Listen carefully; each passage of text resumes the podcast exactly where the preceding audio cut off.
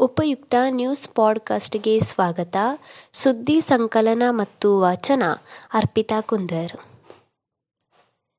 FIFA ವಿಶ್ವಕಪ್ ಭಾರತಕ್ಕೆ Qatar ತಂಡ ಸವಾಲು.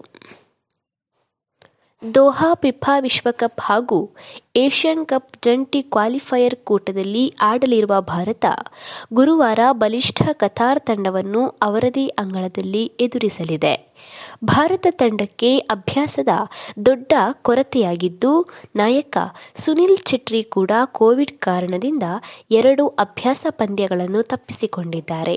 ಆದ್ದರಿಂದ ಪಂದ್ಯದಲ್ಲಿ ಯಾರು ಗೆಲ್ಲುತ್ತಾರೆ ಎಂಬುದನ್ನು ಕಾದು ನೋಡಬೇಕಾಗಿದೆ. ಮೂರನೇ ಅಲೆಯ ಬಗ್ಗೆ ಆತಂಕ ತೀವ್ರವಾಗಲಿದೆಯೇ ಥರ್ಡ್ ವೇವ್?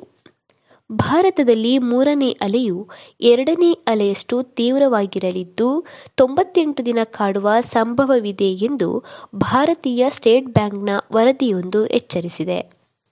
ಅಂತಾರಾಷ್ಟ್ರೀಯ ಅನುಭವವನ್ನು ಉಲ್ಲೇಖಿಸಿರುವ ಬ್ಯಾಂಕ್ನ ಇಕೋರ್ಯಾಪ್ ವರದಿ ಮೂರನೇ ಅಲೆಯ ತೀವ್ರತೆಯು ಎರಡನೇ ಅಲೆಗಿಂತ ಭಿನ್ನವಾಗಿರುವುದಿಲ್ಲ.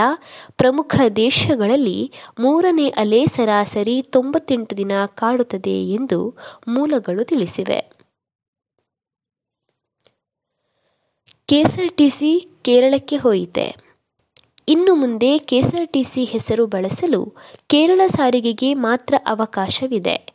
ಎರಡು ಸಾವಿರದ ಹದಿನಾಲ್ಕರಲ್ಲಿ ಕೆಎಸ್ಆರ್ಟಿಸಿ ಹೆಸರು ಬಳಸಬಾರದು ಎಂದು ಕರ್ನಾಟಕ ಸಾರಿಗೆ ಸಂಸ್ಥೆಯು ಕೇರಳ ಸಾರಿಗೆಗೆ ನೋಟಿಸ್ ನೀಡಿತ್ತು. ಈ ಸಂಬಂಧ ಕೇರಳ ಟ್ರೇಡ್ಮಾರ್ಕ್ ರಿಜಿಸ್ಟರ್ಗೆ ಅರ್ಜಿ ಕೊಟ್ಟಿತ್ತು. ಹಲವು ವರ್ಷಗಳ ಹೋರಾಟದ ಬಳಿಕ ಕೆಎಸ್ಆರ್ಟಿಸಿ ಕೇರಳಕ್ಕೆ ಸಿಕ್ಕಿದೆ. ಕೇರಳ ಸಾರಿಗೆಯು ಸಾವಿರದ ಒಂಬೈನೂರ ಅರವತ್ತ ಐದರಲ್ಲಿ ಕರ್ನಾಟಕ ಸಾರಿಗೆಯು ಸಾವಿರದ ಒಂಬೈನೂರ ಎಪ್ಪತ್ತ ನಾಲ್ಕರಲ್ಲಿ ಸೇವೆ ಆರಂಭಿಸಿತ್ತು. ಹೀಗಾಗಿ ಕೆಎಸ್ಆರ್ಟಿಸಿ ಹೆಸರು ಕೇರಳಕ್ಕೆ ದೊರೆಯಿತು ಎಂದು ಮೂಲಗಳಿಂದ ತಿಳಿದುಬಂದಿದೆ.